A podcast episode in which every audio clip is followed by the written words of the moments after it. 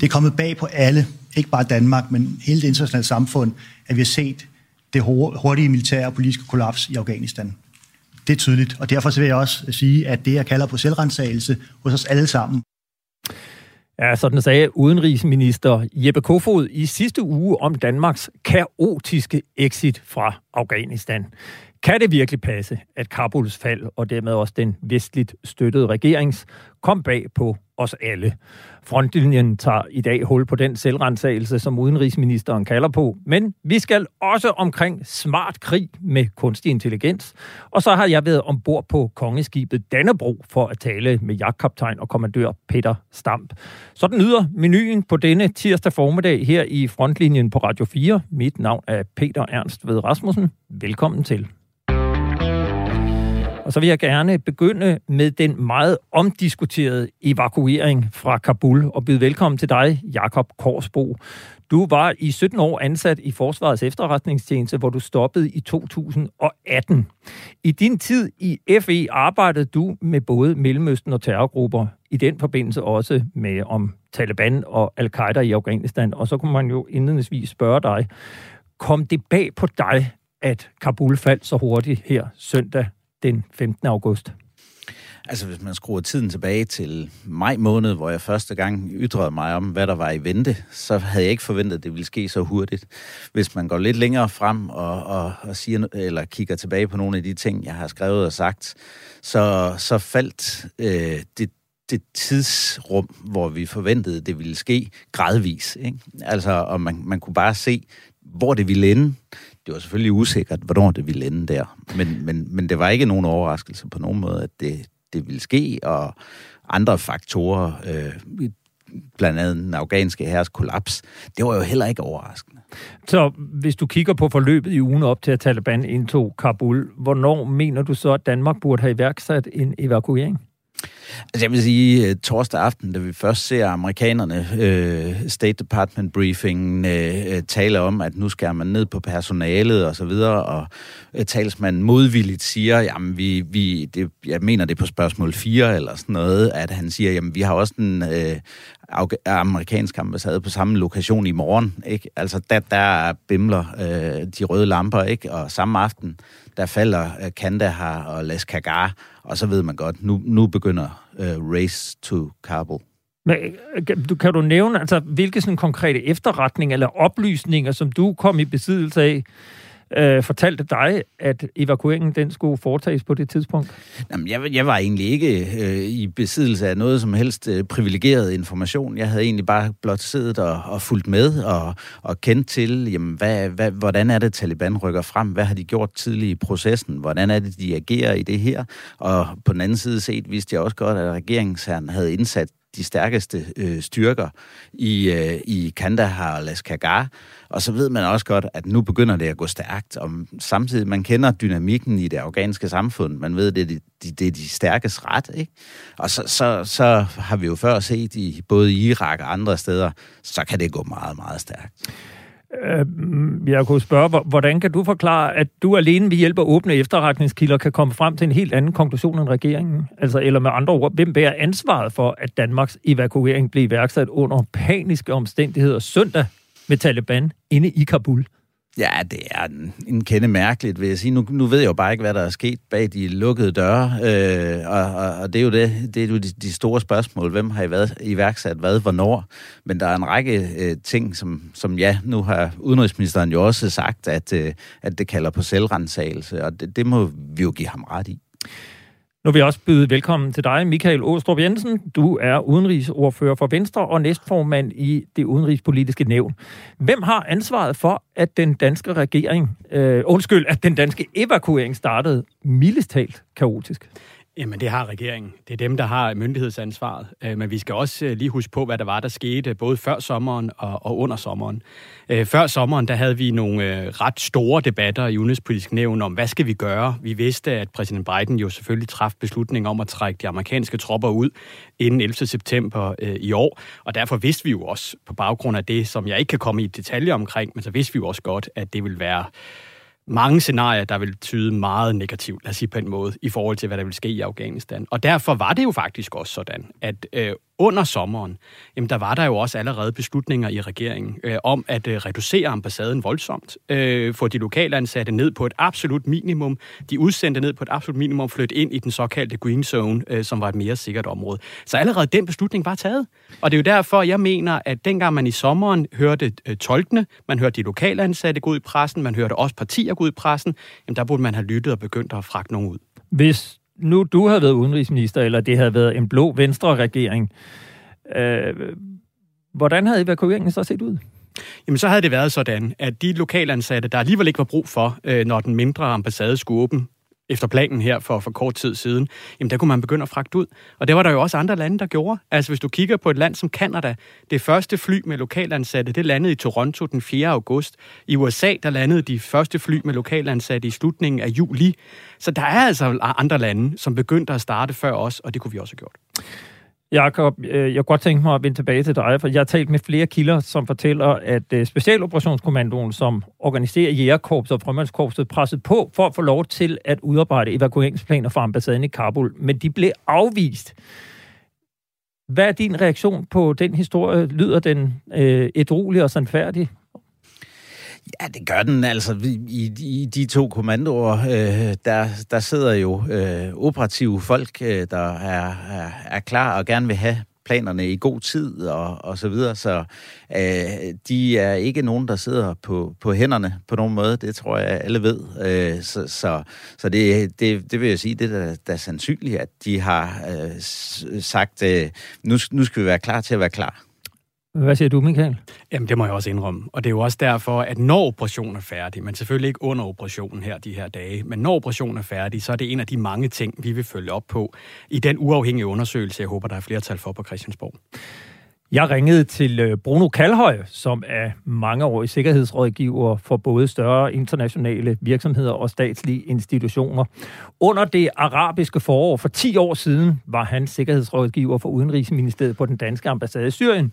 Og jeg spurgte ham, om det set med hans erfaring en mente kom som en overraskelse, at evakueringsplanen for ambassaden i Kabul, ifølge flere kilder, jeg har talt med, ikke var opdateret. Nej, det er det ikke. Øhm og, og der er måske to ting til det, fordi der er måske det, at, at jeg er helt sikker på, at den sikkerhedsrådgiver, der har siddet der, øh, formentlig har presset på for, at det skulle ske, men der har ikke været nogen øh, ønsker om det øh, hjemme i baglandet. Og det er jo det fuldstændig samme, som skete for mig i, i Syrien. Hvad skete der for dig i Syrien? Jamen altså efterhånden, som, som situationen i Syrien øh, blev værre, øh, var jeg mere og mere øh, direkte i min tale om, om om man ikke i Udenrigsministeriet skulle revurdere situationen. Og, og så sige, på baggrund af den situation, vi har nu, giver det så politisk, økonomisk øh, og konsulær mening, at man forbliver i landet med den risiko, det har for, for medarbejdere. Og, og det ønsker man ikke. Man, man vil bare lade være med at revurdere. Man vil bare lade det køre videre og sige, jamen, så slemt er det ikke endnu. Jeg ved også, at du øh, dengang gik sammen med dine kollegaer på henholdsvis den norske og svenske ambassade og, og lavede en fælles risikovurdering. Hvad var øh, reaktionen, da du præsenterede den for Udenrigsministeriet? Jamen, øh, den, den lokale, kan man sige, fra ambassadøren var, at, at, at den ville man jo ikke kunne se overhøre i, i, øh, i Udenrigsministeriet, og derfor ville man så være nødt til at evakuere, eller i hvert fald lukke ambassaden på et tidspunkt, inden så folk formentlig ikke evakuere, men, men øh, planlægge en, en, en nedlukning.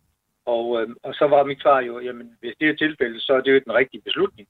Øh, fordi så er der nogen, der endelig har taget og sat sig ned og kigget på situationen og sagt, med den situation, vi har nu, med den risiko, vi har nu, så er det det rigtige der gør. Og der var der bare ikke nogen lyst til, at den beslutning skulle tages. Nu var du der, øh, du var stoppet på ambassaden, da den så blev rømmet nogle måneder efter, du var stoppet. Men, men du siger, det er jo ikke, det er jo ikke den, det eneste eksempel, du har på, hvordan man øh, bliver taget med, øh, på sengen, om jeg så må sige, rent sikkerhedsmæssigt. Har, har du andre øh, historier fra, fra den verden, du kan fortælle om?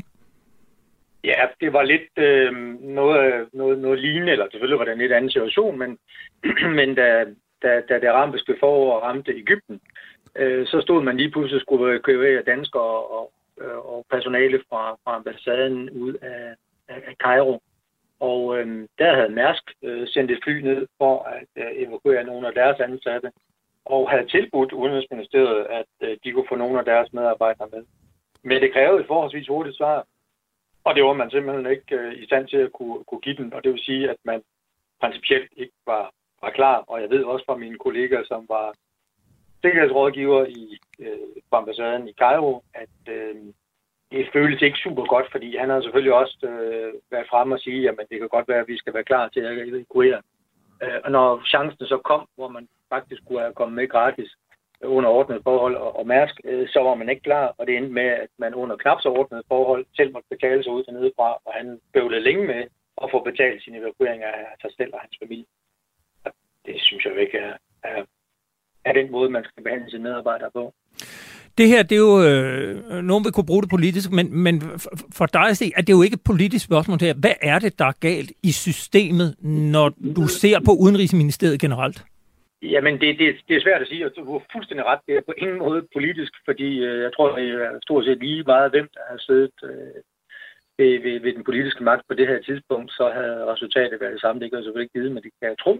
Øh, og et eller andet sted er det måske en eller anden form for, for arrogance i Udenrigsministeriet. Øh, og og jeg, jeg ved virkelig ikke, hvor den kommer fra, fordi jeg, jeg forstår den simpelthen ikke. Øh, især ikke efter man valgte, at man vil ansætte nogle professionelle sikkerhedsrådgiver, der kunne lige rådgive sig omkring de her ting. Når man så endelig har ansat, at man så ikke lytter til dem, det har jeg svært ved at forstå. Ja, altså der tegner sig jo et noget uheldigt billede, hvor Danmark på 10 år til sydenladende formår at begå den samme fejl, ikke bare en, men tre gange i Syrien, i Ægypten og i Afghanistan. Jakob Korsbo, hvordan kan sådan noget her ske? Ja, der, der, der, det ligger nok øh, mange steder. Jeg synes, øh, noget af det, der har været meget sigende om de seneste måneder her op til Afghanistan, har været, at det virker som om regeringen har abonneret på, har lavet en politik, og så er den abonneret på en analyse, der, der, der ligesom øh, kunne legitimere øh, den politik. Og så har man ikke justeret analysen efter realiteterne på jorden. Øh, og det, det har egentlig været, øh, været lidt trist at følge, fordi der var så meget evidens, der pegede på, jamen altså, det her sker, og, og der var så meget evidens, der pegede imod den, den analyse, som man gik ud med. Øh, og så har man simpelthen øh, på en eller anden måde holdt kikkerten for det blinde øje. Kan, kan, man, kan man sige, at de politiske mål har været tungere end de ansatte sikkerhed? Jeg vil sige, man kan i hvert fald sige, at de politiske mål har gjort, at man ikke har forholdt sig til realiteterne på jorden, og det har så fået effekt for de ansatte sikkerhed, øh, og det er jo trist. Øh, når du hører det her, kan du genkende det? Altså, at, at det er en systemisk kultur, der hedder, at øh, det skal nok gå? Jo, altså man kan sige, når du sidder i, i FE, som jeg gjorde, så, så laver du din, øh, din analyse og, øh, og, og, og ligesom tegner, tegner billedet op, som det er. Og øh, det er da sket før i, i dansk historie, at vi ikke måske har følt, at, at den politik, man så endte med at føre, den, øh, den helt øh, rettet til i forhold det, til det realistiske billede. Øh, jeg kunne godt lige tænke mig at, at orientere lytterne om, hvad der skete, eller hvordan andre lande agerede og reagerede i øh, Afghanistan. Australien lukkede sin ambassade allerede den 28. maj, da de australske tropper forlod landet. Og i den forbindelse, der udsendte den australske premierminister Scott Morrison en pressemeddelelse, hvor han skriver, nu tager jeg den på engelsk, The government has been advised that security arrangement could not be provided to support our ongoing diplomatic presence. Altså, groft oversat, der var ikke sikkerhed til at beskytte vores diplomatiske indsats i landet. Beslutningen, øh, og, og det var selvfølgelig en konsekvens af den stigende usikkerhed, og, og derfor trak man tropperne ud. Jeg synes jo et eller andet sted spørgsmålet til dig, Michael Åstrup Jensen, som udenrigsordfører med mange års indsat, indsigt i udenrigstjenesten. Hvorfor trækker man de danske soldater ud, inden man lukker ambassaden i Kabul? Eller med andre ord, Hvorfor lukker man ikke ambassaden samtidig med, at man trækker de danske soldater ud? Hvad skulle vi en ekstra halvanden måned i Kabul? Altså, jeg må indrømme, at i forhold til selve det at have en ambassade, det var vi faktisk, jeg tror så godt som alle partier er enige om, at det skal vi gøre for at kunne styrke øh, den tilstedeværelse, vi håbede kunne være der i forhold til, til øh, øh, regeringen. Øh, fordi hvis man lige pludselig begynder at lave sådan en øh, Saigon, som det vi kan se nu, øh, hvor man flygter fra husdagen og alt muligt andet, så falder en regering i løbet af ingen tid, som i ingen tid. Øhm, og, og derfor så var det interessen i, at vi skulle være der så meget som muligt, men vi skulle være der i markant mindre målstok. Og, og grund til, at jeg siger det, det er fordi, det tror jeg ikke folk ved måske, men vores ambassade i Afghanistan var faktisk en af vores største ambassader overhovedet. Altså, det var kæmpestor, med rigtig, rigtig mange medarbejdere. Øh, og derfor ikke mindst lokale ansatte medarbejdere. Og derfor var hele ideen jo reducere den. Og der er det bare, jeg begyndte at sige, øh, på vegne af Venstre, øh, før sommeren, sige, hvad gør vi med dem? Altså, hvad gør vi hele ideen om at sørge for at få dem i sikkerhed i den ene eller anden grad? Og der var det, vi talte om, kan man flytte dem til nærområdet, kan man gøre et eller andet? Men bare den diskussion, den blev hele tiden skudt til højre, fordi vi fik at vide, at der var nogle efterretninger, jeg kan gå i detaljer med, som sagde sådan og sådan og sådan, og derfor skulle der, så at sige, ro på. Øh, og det var den melding, vi fik øh, hele tiden. Tror du, at, at det, vi har oplevet de seneste dage her, kommer til at få indflydelse på, hvordan man fra Udenrigsministeriets side vælger at håndtere fremtidige ambassadelukninger i kriseområder?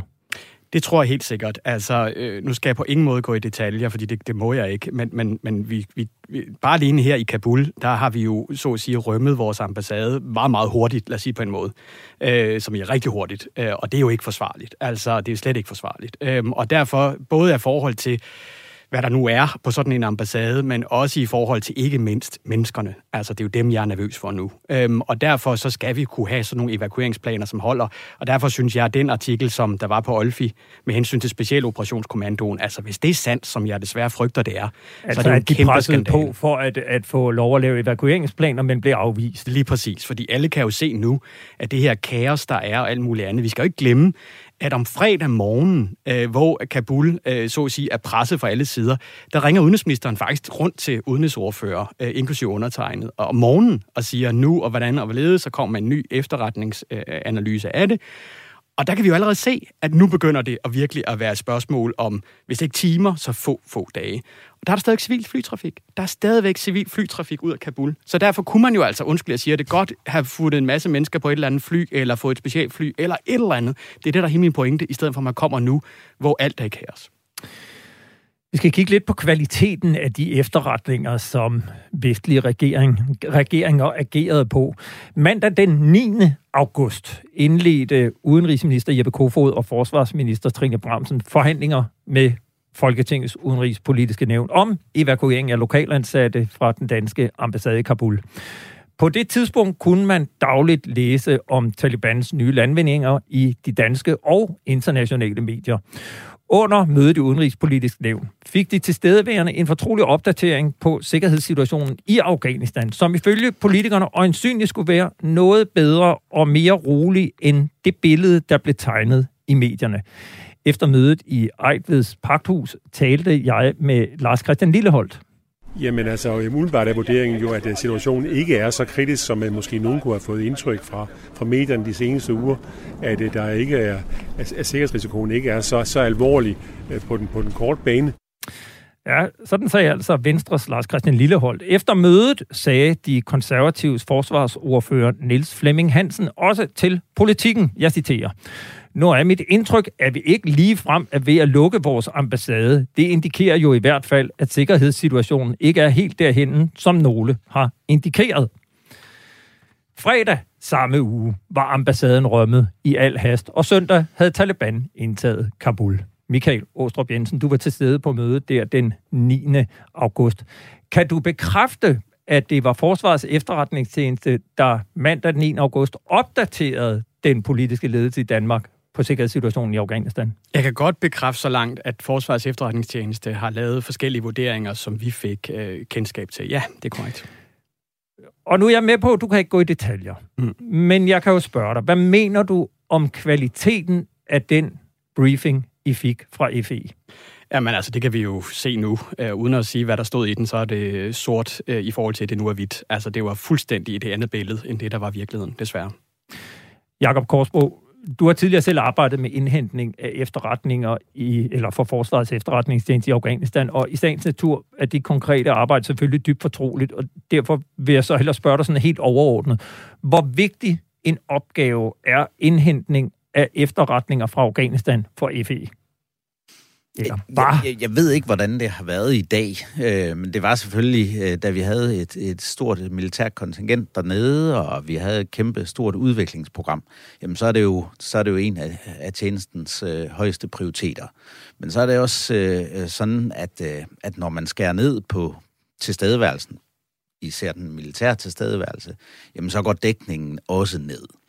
Noget andet øh, er så, at øh, rent efterretningsmetodisk, så øh, ved vi jo af, af, af meget erfaring, ikke mindst de, gennem de sidste 20 år, øh, de her usikkerhedsmomenter, når man kommer med den type for, forudsigelser.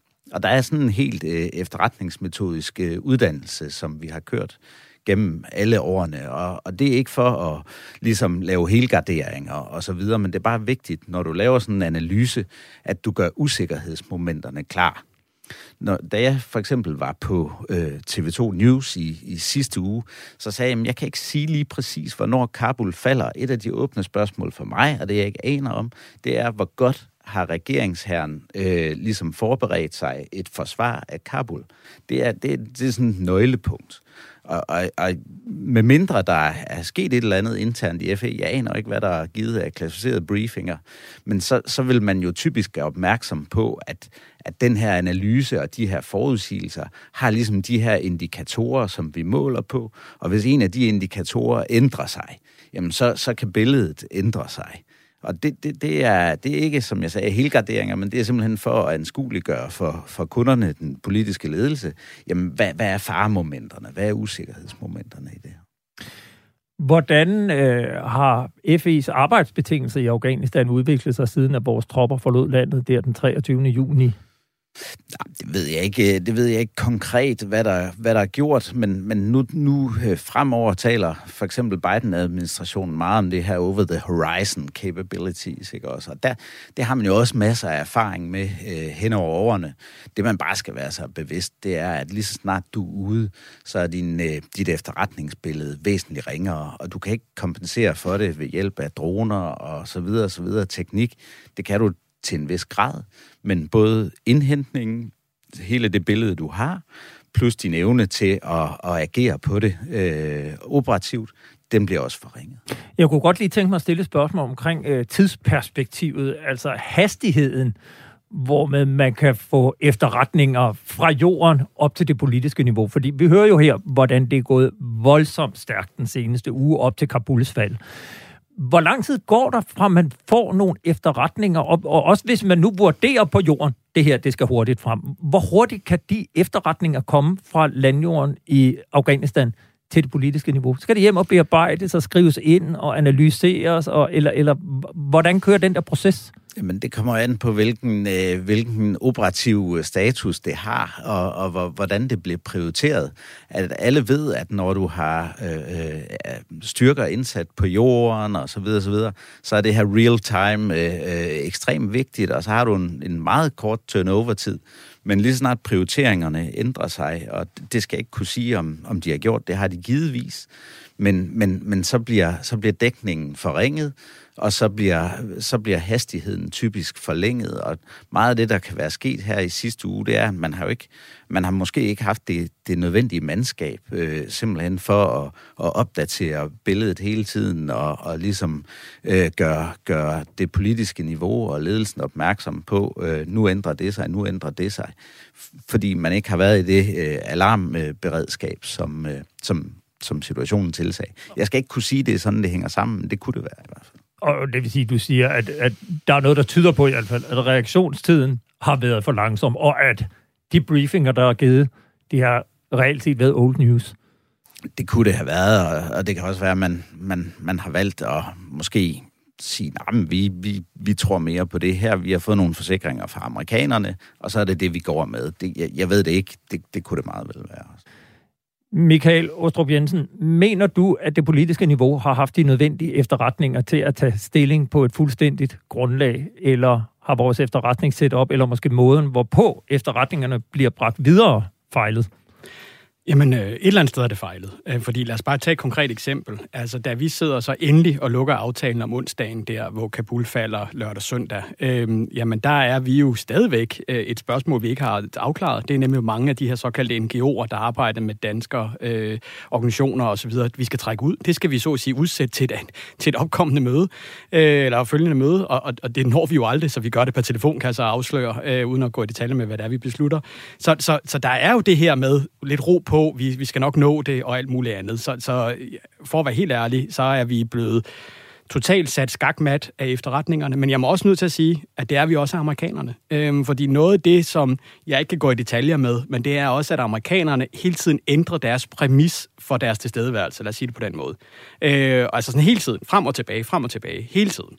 Øh, og det gør selvfølgelig også, det med til at stresse alt og alle, øh, fordi amerikanernes tilstedeværelse er alt afgørende i forhold til alt, hvad vi kan gøre. Og der tænker du både sikkerhedsmæssigt og efterretningsmæssigt og, og evakueringsmæssigt ikke mindst. Lige præcis. Altså, hvis de amerikanerne ikke er der, så kan vi have holde Kabul Lufthavn, for nu at sige det som det er. Øh, så kunne jeg godt tænke mig at, at høre lidt netop om det her med vores afhængighed af amerikanerne. Altså, vi har jo haft øh, David Vestenskov, chefkonsulent fra Forsvarsakademiet, herinde i studiet, nu to gange til at fortælle, hvad han kunne se. Der er jo andre analytikere, der siger, at det var jo ret tydeligt, at det gik meget stærkere. Du fortæller det samme, Jakob Korsbo. Øh, og noget tyder jo på, at der har siddet nogen med de samme informationer, men som måske har fået noget fra øh, den anden side af landet, der siger, situationen er en helt anden, og så vælger vi at stole på amerikanerne. Er det sådan, altså det er jo gidsninger fra min side, men, men er det sådan, at når amerikanerne kommer med et efterretningsbillede, så trumfer det ligesom det, vi selv kan se med egne øjne og ører, så tænker ah, det har amerikanerne nok mere styr på, end vi har? Jeg kan spørge Jamen, begge to. Men jeg vil bare sige, det, det frygter jeg lidt, øh, og jeg har på ingen måde arbejdet i efterretningstjeneste. Jeg har kun sådan fået orienteringerne og så at sige på den anden side af bordet.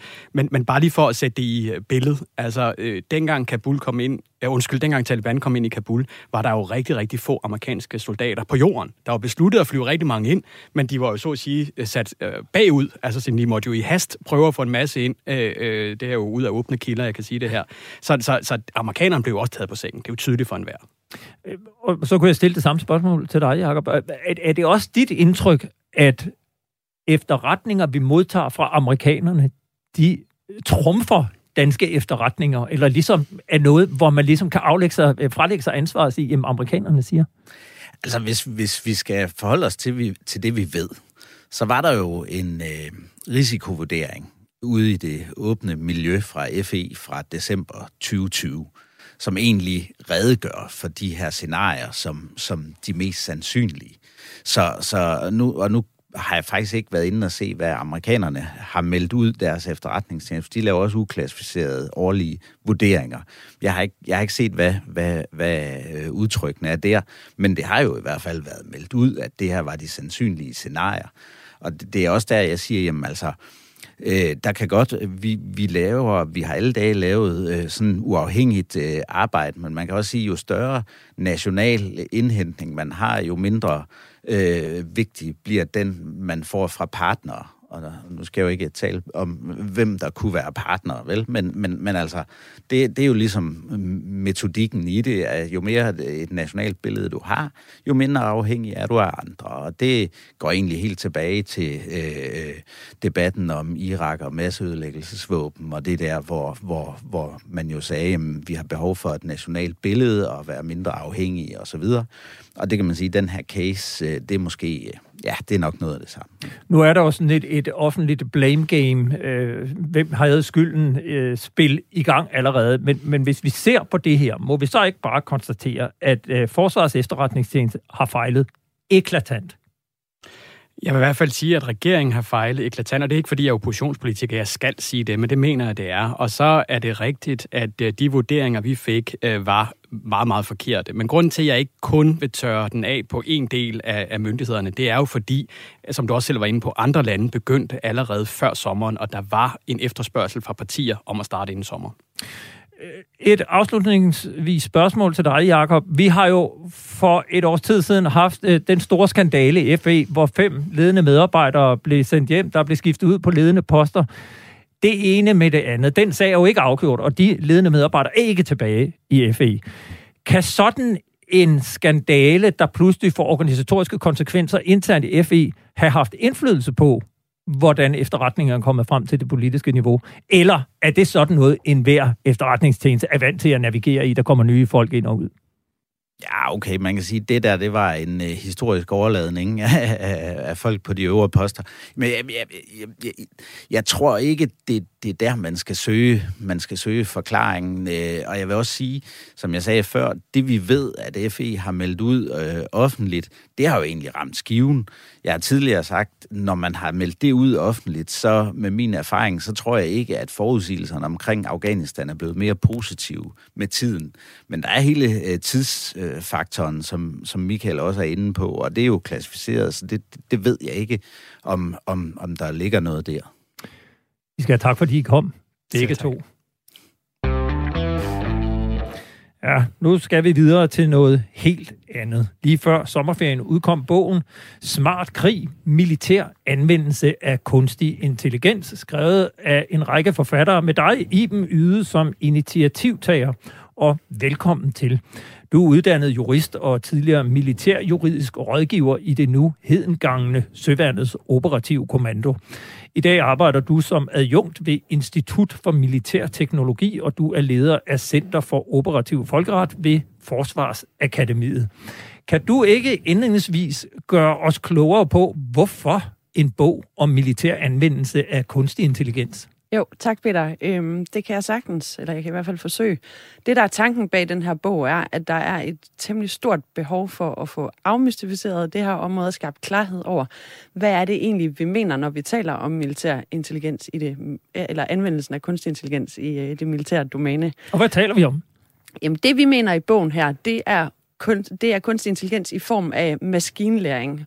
Det vil sige anvende algoritmer, som for eksempel kan lave billedgenkendelse ud fra en stor mængde data, lærer at genkende militære objekter, for eksempel til et våbensystem, så der ikke behøver at være et menneske, der udpeger, hvad der udgør et, et mål, som systemet kan øh, anvende. Men det behøver, eller angribe. Men det behøver bestemt ikke kun at være i den skarpe ende. Man kan anvende maskinlæringsalgoritmer og neurale netværk nærmest i alle tænkelige funktioner i den militære opgaveløsning. Så det kan være alt fra HR og logistik over i overvågning, kommandokontrolsystemer og i ultimativt også i våbensystemer. Så der er rigtig mange anvendelsesmuligheder. Der har været meget mystik, meget hemmelighedskrammeri og rigtig mange misforståelser knyttet til det her område. Så som? Jamen, at vi taler om øh, maskiner, der bliver så intelligente, at de overtager verdensherredømmet. Altså det, vi kender fra Terminator og andre science fiction scenarier øh, hvor det er sådan en stor, overordnet AI, som styrer hele verden og, og, og alle aspekter og, af det. AI har jeg jo fundet ud af, det er Artificial ja, Intelligence. Det er, for, det, det er forkortelsen for kunstig det intelligens. Det er forkortelsen, og det dækker over flere forskellige discipliner. Og det vi så kigger på her er primært maskinlæringsdeling, det vil sige algoritmer, der kan lære ud for data. Og så eventuelt enten kan bruges i beslutningsstøtte, som giver anbefalinger til en, øh, en militær beslutningstager, eller kan bruges til at lave systemer, der er automatiske eller autonome og handle selv. Og, for, og fortæl mig, har vi det allerede i det danske forsvar eller i uh, militær teknologi? Ja, det har vi, men det er ikke sådan, at du kan gå ind og finde en liste over de steder, man anvender. Det bliver formentlig anvendt i HR, i logistisk sammenhæng, flere forskellige steder. Men man har ikke øh, som sådan nogen sådan plan for en sådan helhedsplan for implementering af kunstig intelligens. Så det er drøbvise, små, afgrænsede funktioner, formentlig man bruger det i nu. Og det ligger jo integreret i en lang række teknologier, som vi også ser anvendt øh, civilt. Ja, og, og, og jeg kan jo fortælle, at blandt andet er der et helt kapitel om logistik, ja. altså hvordan man kan bruge kunstig intelligens. Det er klart, det er jo, det er jo noget, vi både kender den civile verden, men det bruger militære øh, enheder og systemer selvfølgelig også. Mm. Nu vil jeg lige byde velkommen til en anden person, der sidder ved siden af dig, og du er efterhånden at være vant til at komme i det her studie, Jeppe Tejlskov Jacobsen. Du er øh, også Ph.D. adjunkt ved Institut for Militær Teknologi på Forsvarsakademiet, og har blandt andet bidraget med et kapitel i bogen om international konkurrence i kunstig militær intelligens. Og så kan jeg jo passende spørge dig, hvilken rolle spiller militær anvendelse af kunstig intelligens, når vi taler international sikkerhedspolitik og strategi? Det er jo et, det er et stort spørgsmål. Jeg tror, det, der hvor det er vigtigt at starte i den her diskussion, det er, at at det egentlig ikke bare er det militære, der er det vigtige, når vi snakker international konkurrence. Vi har en hel masse civile industrier, som udvikler alt muligt kunstig intelligens. Og så er der forskellige strategier, alt efter de stormagter, vi, har, vi, vi, vi snakker om i forhold til, hvordan vi udvikler det her kunstig intelligens, hvordan vi får det over i den, i den, i den militære søjle, hvor du har USA, som er enormt drevet af det, af det private, hvor der sker meget af det her ud, udvikling i det private, som man så støtter faktisk til at, ikke nødvendigvis til de militære løsninger, men så håber man så på, at man, der kan ske en diffusion ind i det militære. Du har et kinesisk system, hvor det offentlige og private er meget mere sammen, altså sådan, altså smasket sammen i, i, i en, og, og hvor det måske ikke er det militære, der er det primære, men man egentlig er ret øh, vigtigt, at man føler, at man kan overvåge de, de befolkningsgrupper, man ikke eller gerne vil overvåge. Øhm, og så Rusland, som måske har en lille smule mere fokus på det militære, og, og, og sådan de lidt mere udviklede robotter, og lidt mere sådan show, forvist, at man, man er meget, meget langt. Ikke? Så man, har meget, meget, man er meget ambitiøs, i hvert fald i tale, i forhold til, at man gerne vil udvikle nogle meget sofistikerede robottyper. Og hver gang man, man har noget, man kan vise, så kommer man ud og viser det. Ikke? Og så, så Europa er sådan måske en lille smule bagefter, men også har enormt meget mere fokus på og gøre det etisk, gøre det ordentligt, at man har, man har borgerens retssikkerhed i fokus. Og, og, og det, er en af, det er en af de udfordringer, der så også er, at, at man, man er nervøs for, at, at nogle af dem, man, man konkurrerer med i det her, de har nogle andre etiske standarder for udviklingen af kunstig intelligens i forhold til at, at lade den kunstige intelligens bestemme, hvornår man må slå nogen ihjel, for eksempel. Ikke? Så der, der er sådan lidt forskellige tilgange til, til, til, til det militære, den militære anvendelse og udvikling. Vil det være en forkert øh, opfattelse, hvis man, sådan en som en lægmand som jeg, tænker, at øh, lande som Rusland og Kina næsten automatisk vil være længere fremme, fordi de ikke er bundet af den samme etik om regler og moral og hvordan man kan bruge det her? Nej, det, det, det er jeg sådan set ikke sikker på, at du har ret i. Øhm, altså Kina er meget, meget langt fremme, men jeg tror nu stadigvæk også, at at USA er meget langt fremme på de her, de her øh, udviklinger. Og det er også fordi, i den private sektor i USA, hvis man skal være lidt fræk, så er der faktisk heller ikke særlig etiske standarder for, hvordan man, man udvikler det. Det er først, når det kommer ind i den militære søjle i USA, at der på en eller anden måde er et krav om det, man kalder for explainability, altså at, at du skal kunne forklare. AI'en skal jo egentlig også lige forklare, hvorfor den kommer frem til det der. Så der, så der er en eller anden, som man kan holde ham her manden det, man kalder in the loop, altså i den militære beslutningstagning. Ikke? Hvor står øh, Danmark så i, i det her spil, og man kan vel spørge, hvad kan Danmark stille op i det spil, når vi taler kunstig militær intelligens? Jeg tror, der er to svar på det spørgsmål. Der er et ambitiøst svar, ikke? som er, at vi faktisk øh, kommer op på hesten og, og får lavet nogle tætte samarbejder med Therma og øh, Systematic og nogle af de her virksomheder, der udvikler de her ting i, i den militære opgaveløsning.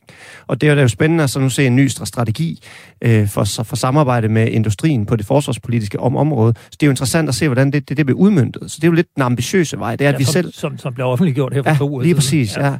ja. Øhm, hvordan den bliver udmyndtet, for at se på, om, om vi faktisk kan være med til at, at lave nogle løsninger, som kan komme ind i, i, i, i, den, i den danske militære anvendelse, og derved også eksporteres. Den anden er sådan den, den lidt mere øh, sådan defensive, det er, at man skal lave nogle strategiske afvejninger om, hvem der, hvad for nogle IT-systemer øh, og AI-systemer, man vil gøre sig afhængig af.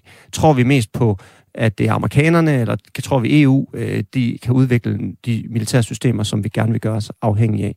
Fordi det er nemmere at købe nogle systemer, der allerede taler sammen med nogle andre øh, altså sådan militære systemer, øh, som så er fra nogle leverandører, der er det samme sted fra. Ikke?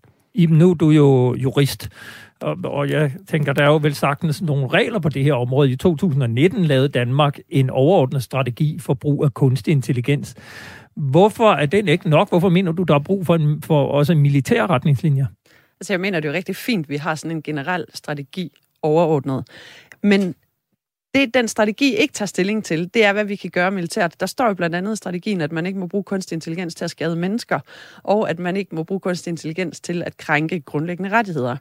Og afhængig af, hvordan man fortolker det, så kan det godt komme i konflikt med, at man vil anvende øh, det i militær sammenhæng. Nogen vil sige, at enhver form for forbedring af logistiske systemer eller kommandokontrolsystemer vil betyde, at man indirekte er med til at slå nogen ihjel. Så du kan godt tage de briller på.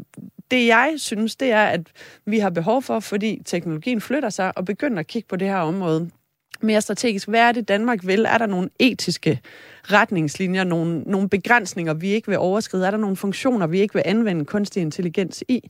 Og det er både for at signalere indad til i forsvaret, hvor er det, man skal fokusere på materielanskaffelser i de forskellige værn, og hvad er det, grænserne er, men også udad til til vores samarbejdspartnere. Men man kan sige, ud over den her strategi, så er der jo også noget, der hedder folkeret, som regulerer magtanvendelse mellem stater. Og der er en del af folkeretten, der regulerer, hvad du må i krig. Og der ligger også nogle begrænsninger. Men det er vigtigt at slå fast, at der er ikke nogen regler, regler, der forbyder anvendelsen af kunstig intelligens i krig, hvis man kan bruge det til at slå de rigtige folk ihjel med og slå færre civile ihjel. Så er der ikke noget, der forbyder det på nuværende tidspunkt, selvom der er nogen, der advokerer for, at man skal have et forbud. Altså i bund og grund øh, hører der vel også lidt sige, at, at det er fint, at man laver sådan en national strategi, der gælder for alle samfundsområder, men man er nok nødt til at overveje nogle militære forbehold, eller hvad? Ja, eller i hvert fald overveje, hvor langt er det, vi vil gå, og hvad er det, vores koalitionspartnere gør? Hvad vil vi, hvad vil vi acceptere? Og jeg kan godt forstå, at man fra politisk side måske er en lille smule tøvende på det her område, fordi det går hurtigt med udviklingen, og man har sådan måske haft sådan, lad os nu lige se, hvor vi er på vej hen. Det er præmaturt. Det er det bare ikke længere. Og vi kan godt komme med nogle generelle retningslinjer for dansk anvendelse af kunstig intelligens i militær sammenhæng, uden at begrænse os, uden at være konkrete på, hvad det er for nogle systemer og teknologier, vi øh, er skeptiske overfor. Øhm, så jeg, jeg tror, man skal passe på med at være bange for at begynde at tage stilling og, og, og, og sidde og kigge på udviklingen, i stedet for at træde ind i gamet. For Danmark er også respekteret i forhold til dannelsen af internationale normer. Vi har tradition for at være øh, meget... Øh, øh, lojale i forhold til overholdelse af folkeretten. Jeg ved godt, der er eksempler på overtrædelser, det er der alle steder. Men vi har traditionelt set spillet en område, et område i udviklingen af folkeretten og i forhold til øh, arms control, altså øh, nedrustning og så videre. Så jeg, jeg mener godt, at vi kan træde ind på den her bane, og der er også nogen, der venter på, at vi gør det. Hvem? Jamen, det gør blandt andet amerikanerne. Vi er en, en, en nær samarbejdspartner. Det er jo ikke, fordi de stopper deres udvikling, men de spørger, hvad der sker, hvad, hvad foregår der i Danmark? Hvornår hører vi noget? Og hvad nu har vi så fået, vi har jo så fået en strategi nu for forsvarsindustrien, som er et rigtig godt udgangspunkt. Men når man siger, at kunstig intelligens skal være et fokusområde for den danske forsvarsindustri, så er der jo så bare så meget desto mere behov for, at man så begynder at arbejde på, hvilken retning, hvordan og der kommer, man løfter en fli af det i, øh, i, den nye, i den nye strategi for forsvarsindustrien, men det er jo ikke noget, som, som fastlægger nogle retningslinjer nøjagtigt for, hvad det er, forsvaret så vil anvende det til sådan operativt. Jeg kunne stille sådan et åbent spørgsmål til, til begge to. Hvor, hvor ser I, at verden er på vej hen med den her militære anvendelse af kunstig intelligens, Jeppe? Jamen, jeg tror kun, det går i en retning, og det er, det er noget, vi kommer til at se mere. Og der er, som, som kapitlet, jeg har skrevet med, med, med Tobias Liebetrav, handler om, det er jo international altså det er en konkurrencesituation. Så der er en konkurrence for at få det her implementeret, få det til at virke, og det er nemmere sagt end gjort. Det er hammerende svært at få alle det her data til at tale sammen. Det er ikke bare lige noget, du kan få sat nogle programmører ned i hjørnet til at sidde og lave. Og det skal jo, træ, det skal jo trænes, det skal jo ind i den militære sådan organisation, så der er jo en, en, et tidsperspektiv, der hedder, at vi har lavet en ny fed ting, dem, en, vi har innoveret helt vildt, men det, virker, altså det, det er jo først, når det ikke er innovation mere, at det faktisk fun, fungerer. Ikke? Så, så, og det tager jo lang, lang tid, så, så vi er jo stadigvæk i en eller anden situation, hvor der går lang tid fra, at der er nogen, der kan komme og vise, at vi kan få en robot til at hoppe, til at der, der ligesom er noget militært øh, effekt af det. Ikke? Men hvad siger du så, Iben? Hvor, hvordan er lydhørheden? Hvor, hvor lang tid går der før, at vi har en strategi og har rent faktisk gjort os nogle overvejelser om, hvordan vi vil bruge det her? Altså, jeg tror allerede, man er i gang med at tænke over det og tale om det i, øh, inde i Forsvarsministeriet og Udenrigsministeriet, som er, og der Statsministeriet er jo. Der er jo, der er jo flere interessenter her, og jeg tror, jeg tror klart, man er i gang. Men jeg tror også, det er svært, og det er det jo, fordi det er et område i rivende udvikling. Og sådan er det jo med strategier. Det er jo ikke et statisk instrument. Det er jo noget, der skal udvikles og tilpasses undervejs. Øhm, så jeg, jeg, jeg vil forvente, at der kommer øh, noget på det her i løbet af de næste, det ved jeg ikke, to-tre år. Men lad os vente og se. I skal have tusind tak, fordi I kom i studiet i møde, og Jeppe Tejlskov Jacobsen, begge to fra Forsvarsakademiet. Tusind tak. Du lytter i øjeblikket til frontlinjen her på Radio 4. Mit navn er Peter Ernst ved Rasmussen, og her til slut skal vi forbi en af de helt særlige sejlende enheder i forsvaret, nemlig kongeskibet Dannebro. I sommer satte begge motorer ud på vej mod Færøerne, og skibet måtte slæbes i land. Jeg tror, at mange fik samme frygt som jeg.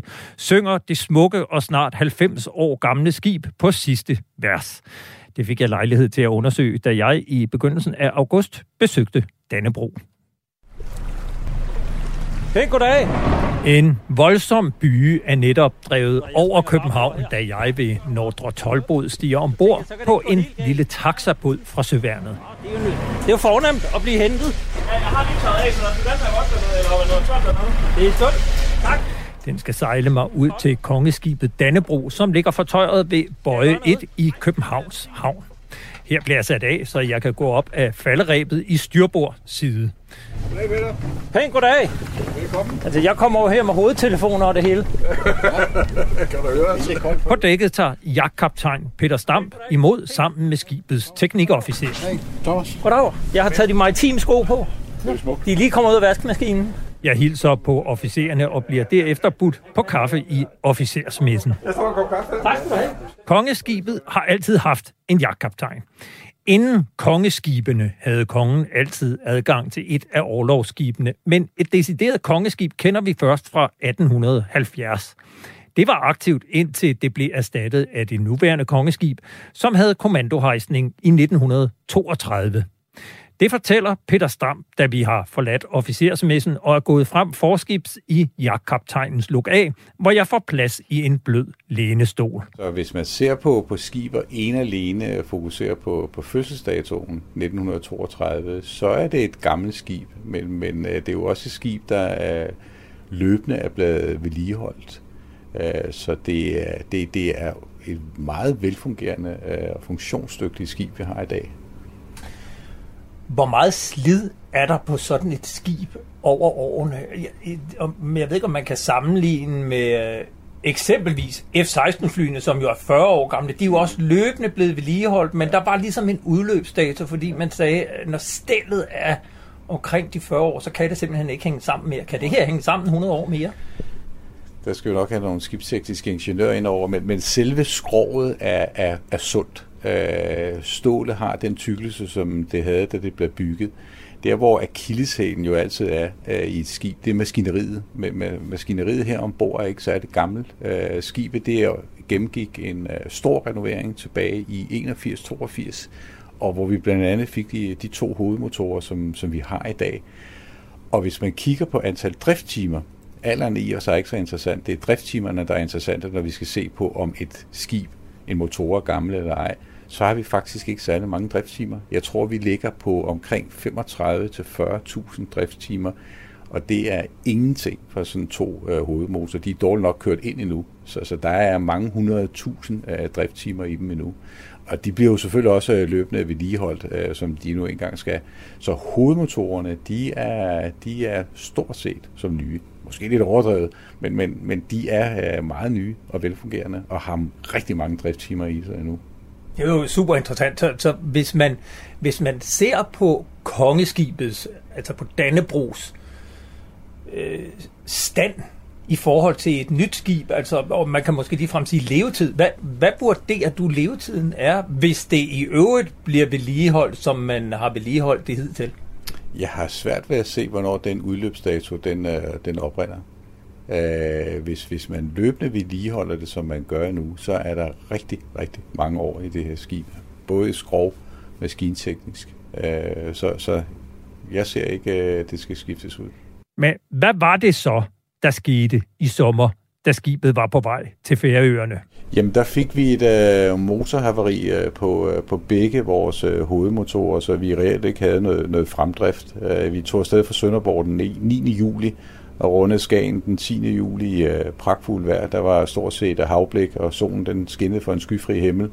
Og vi stimede mod, øh, mod Færøerne og passerede fregatten øh, i Hvidtfeldt og hilse på hinanden, og så kort tid efter, så fik vi så øh, det her haveri, hvor øh, begge hovedmotorer, øh, vi måtte stoppe begge øh, hovedmotorer. Og så måtte vi øh, kalde på assistance for, for fregatten, så at han kunne øh, slippe os tilbage til, til flodstation Frederikshavn. Hvad var det, der skete? Det er jo det, vi er ved at undersøge. Uh, vi, vi, kan, vi kan desværre ikke på nuværende tidspunkt sætte fingeren på den præcise årsag. Øh, der er jo blevet lavet en, en, en masse undersøgelser. Vi har undersøgt vores smørolie, vi har undersøgt vores øh, gasolie. Vi har fået renoveret alle vores øh, topstykker på de øh, to hovedmotorer.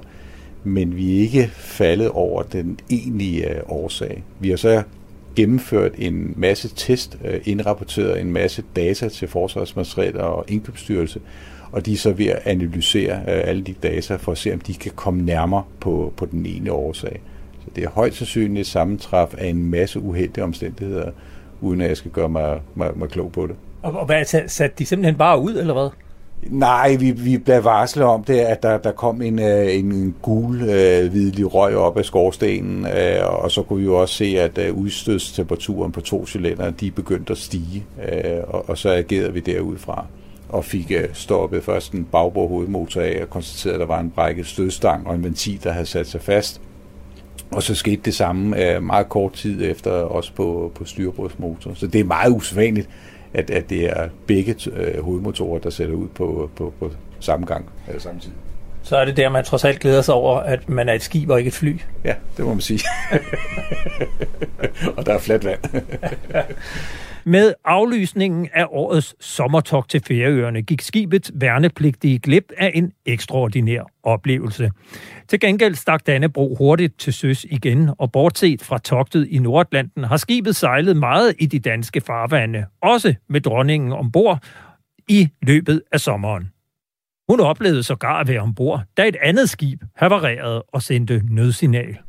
Jamen, det var en, øh, en fiskekutter, som, øh, som tog vand ind, øh, og vi fik en melding om, at den lå nede ved, ved hjelmen, og vi lå i nærheden. Vi var på vej til, til Aalborg og lå nord for hjelmen, så vi vendte om straks, og så gik vi ned, og så deltog vi i øh, eftersøgningen på lige fod med alle andre skibe. Der kom både civile skibe til, og der kom også helikopter til. Og så indgik vi i den øh, eftersøgning det viste sig så, at så skibet lå over omkring øh, Hesselø, øh, men det er så en anden, anden historie. Men, men der indgår vi selvfølgelig øh, uh, søredning på lige fod med alle andre skibe. Ja, man må forstå, at dronningen beredvilligt kommer sine landsmænd, landsmænd til undsætning, når nøden er størst. Nu kan jeg byde velkommen til en, der gerne vil komme dronningen og kongeskibet Dannebro til undsætning. Nikolaj Bø, du er rådmand på Frederiksberg for de konservative og slog tidligere på måneden til lyd for, at dronningen skal have et nyt kongeskib. Det skete under overskriften. Det er snart tid til at bygge et nyt kongeskib. Det skrev du i Berlingske. Og så fristes man til at spørge, hvorfor skal vi have et nyt kongeskib? Jamen det skal vi jo, fordi at det er en fantastisk øh, vigtig tradition, at vi har et, øh, et kongeskib. Det er en meget vigtig del af det danske monarki, og noget af det, som øh, konge, kongeskibet jo skulle have, have gjort her i sommer, det var jo at, øh, at ledsage dronningen på, øh, på togt til Færøen og Grønland, og det er jo også en del af det, det her med, at vi har de nordatlantiske øh, besiddelser, og der skal kongeskibet være i stand til at øh, sejle rundt i hele riget. Og det synes jeg, det, det har vi haft i mange, mange år. Det er faktisk noget ret specielt øh, for det danske monarki, at vi har det kongeskib. Der er ganske få kongehuse i, i verden, der har sådan et skib. Så det skal vi holde fast i under alle omstændigheder. Er du ikke lidt mere betrykket nu, når du hører jagtkaptajn Peter Stam sige, at det har faktisk ikke nogen udløbsdato? Jo, det er jeg for så vidt. Altså, nu er jeg jo ikke sønderlig skibskyndig. Jeg synes bare, at i forhold til den situation, der opstod her i sommer, som du jo selv, du, du redegjorde også for dine egne følelser i, i den forbindelse, der var det min tanke, at, øh, at sådan et skib, det holder jo ikke for evigt, og et skib, der har rundet de 90 år, det er et, et meget, meget gammelt skib. Altså et skib i den størrelse og aldersklasse, det har vi meget få af. Og der skal jo på, under alle omstændigheder tænkes i, hvad er øh, fremtiden. Det tidligere kongeskib sejlede ikke nær så længe. Det sejlede de der øh, nogle 50 år eller sådan noget, og så var det slut med det. Det her skib, det har øh, 90 år på banen, og jeg siger ikke, at vi skal bygge et nyt kongeskib øh, i år, eller til næste år, eller om fem år. Jeg siger, at hvis vi skal sikre, at den tradition, den bliver holdt ved lige, så skal vi forberede os på, hvad fremtiden den må bringe. Der har jo faktisk også lige været en aktuel debat i Storbritannien, som i gang satte et byggeri af et nyt kongeskib. Det koster 250 millioner pund, altså omkring de 2 milliarder kroner. Hvor meget mener du, at traditionen med et kongeskib er værd for Danmark?